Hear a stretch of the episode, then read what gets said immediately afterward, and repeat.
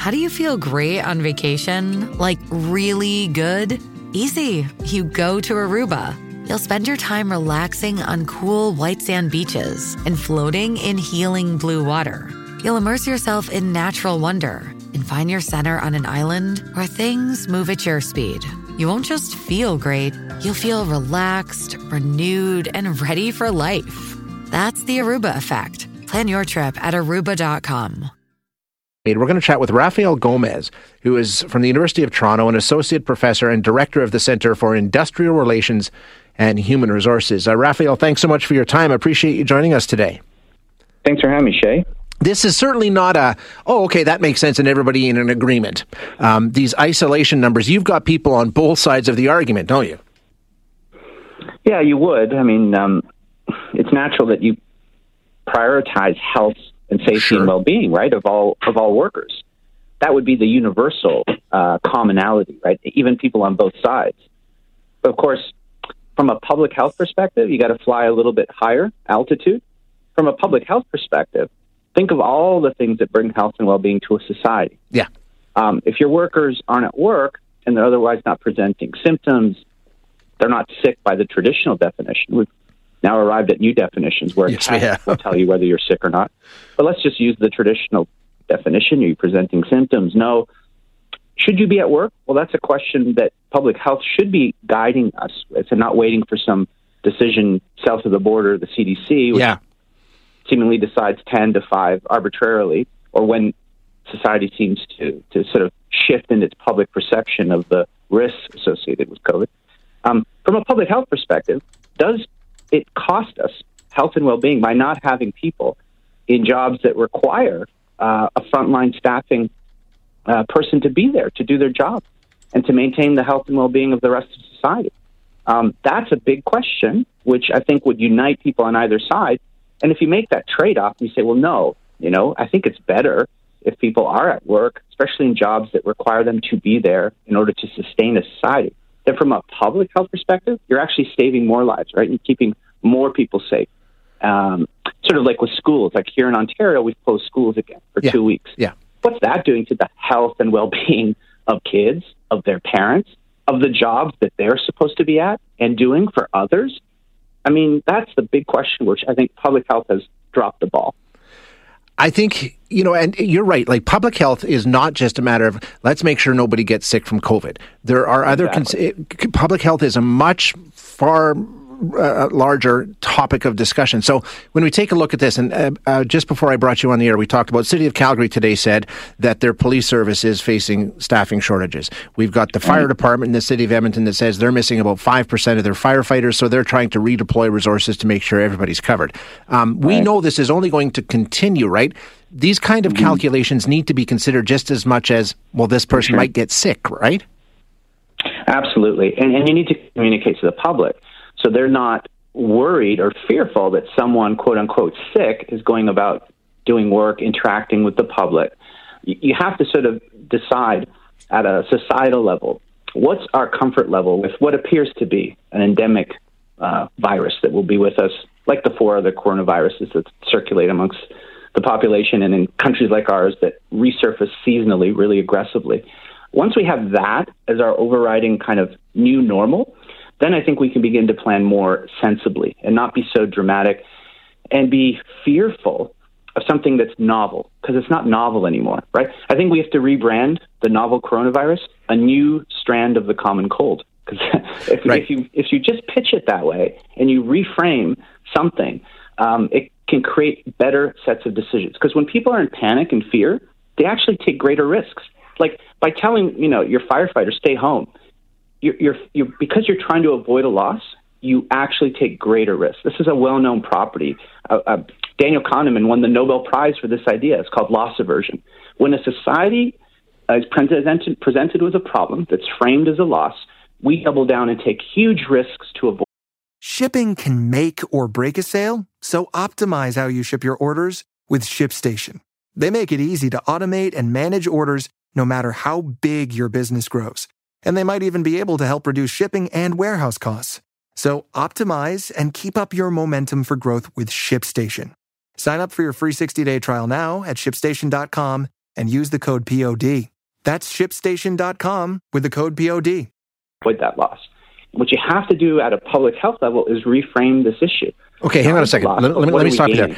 Uh, that sounds yeah. really interesting to me. Let's apply that directly to COVID and explain me. When you're right. talking about uh, a loss, when we're talking about right. COVID and what we do as a result of the perceived loss, what's the loss and what do we do?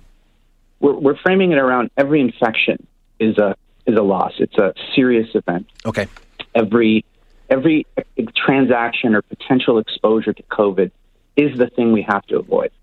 And when when, when that is presented, that's the overriding uh, theme of public health for the last two years. It creates a sense amongst the population that anything is worth doing to prevent that loss. But of course, not everything is worth doing to prevent that loss. Keeping firefighters at home when they're not sick they might have tested positive, but if they're not presenting symptoms, I'm sorry, firefighting is a very important uh, task in our society, especially at winter when fire season, like our seasonal virus season, happens because people are indoors, they're turning on heaters. There's there's patterns to you know public health risks that we have to acknowledge, and which you know if you're always framing it around preventing losses associated with COVID, you're going to actually create risks that are greater elsewhere in society. Simple what you're talking about here is a cost benefit analysis, really. And I know there are people screaming and yelling at the radio right now. What about my kid who can't get vaccinated? Or what about my immune suppressed wife who's going through breast cancer treatment? I don't want to minimize those people, and I know you Not don't either. So how Not do you how do you have that conversation? Because those are legitimate, but they have to factor in somehow. Yeah. So I guess the presentation of COVID risk in those populations would have been equivalent to previous risks that already existed. Influenza season, our seasonal flus, the worst year we had, which was in actually recent memory uh, in Canada. Um, and this is before we don't have any tests for influenza. So we only attribute death to influenza as a residual after we count up deaths that happened because of heart attacks and so on it was 13,000 people in Canada in 2016, 2017, because it, it followed the H1N1, which had entered the population and mutated. So we've had these risks already, okay, amongst those groups that you mentioned. And the reason why we haven't kind of thrown society up on its head is because the, the, the kind of um, side effects that you produce from instilling fear amongst the entire population, for as you say, for a disease that is most at risk amongst an acute group of people, a population that's vulnerable, that should be protected. But if you create the scare and fear amongst everyone who's not at risk, those are the damages that you produce. What to do with those people? You give people those options. We now have great, you know, uh, options virtually to work. If someone is compromised, immunocompromised, even after vaccination, doesn't feel comfortable going to work, allow them to work from home. If their children have similar issues, allow them to be schooled from home. Be flexible with those groups. That's what's called a focused protection strategy, right? Not one where the entire population a blanket approach in fear. Exactly, exactly. Are we seeing that? I mean, obviously, we're having these discussions where we didn't prior to Omicron. Are we moving in that direction where some of the decision makers and some of the advisors to the decision makers are starting to say, okay, there's more we need to be considering here? It seems to be maybe that's happening.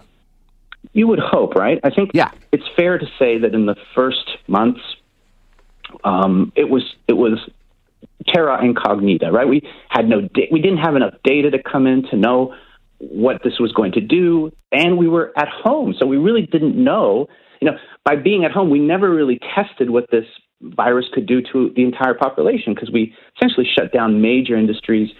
You know, almost every office worker uh, went home, and it's now, only now that society opened up, that we entered a seasonal virus season with basically pretty much everything open in most provinces, um, that we kind of now see what will happen probably going in the future. And in the future, you're right, it has to become a more uh, rational policy that sets out what are the costs and benefits. Yeah. And, and we're talking about um, costs and benefits not in economic terms, you can you can create these cost benefit models from the, the idea of what risks are you imposing on society by shutting down again at this stage, two years in, right? Absolutely. And amongst populations that are otherwise not vulnerable. Um, that I think is the question we start to have to ask of our public health officials and our political leaders.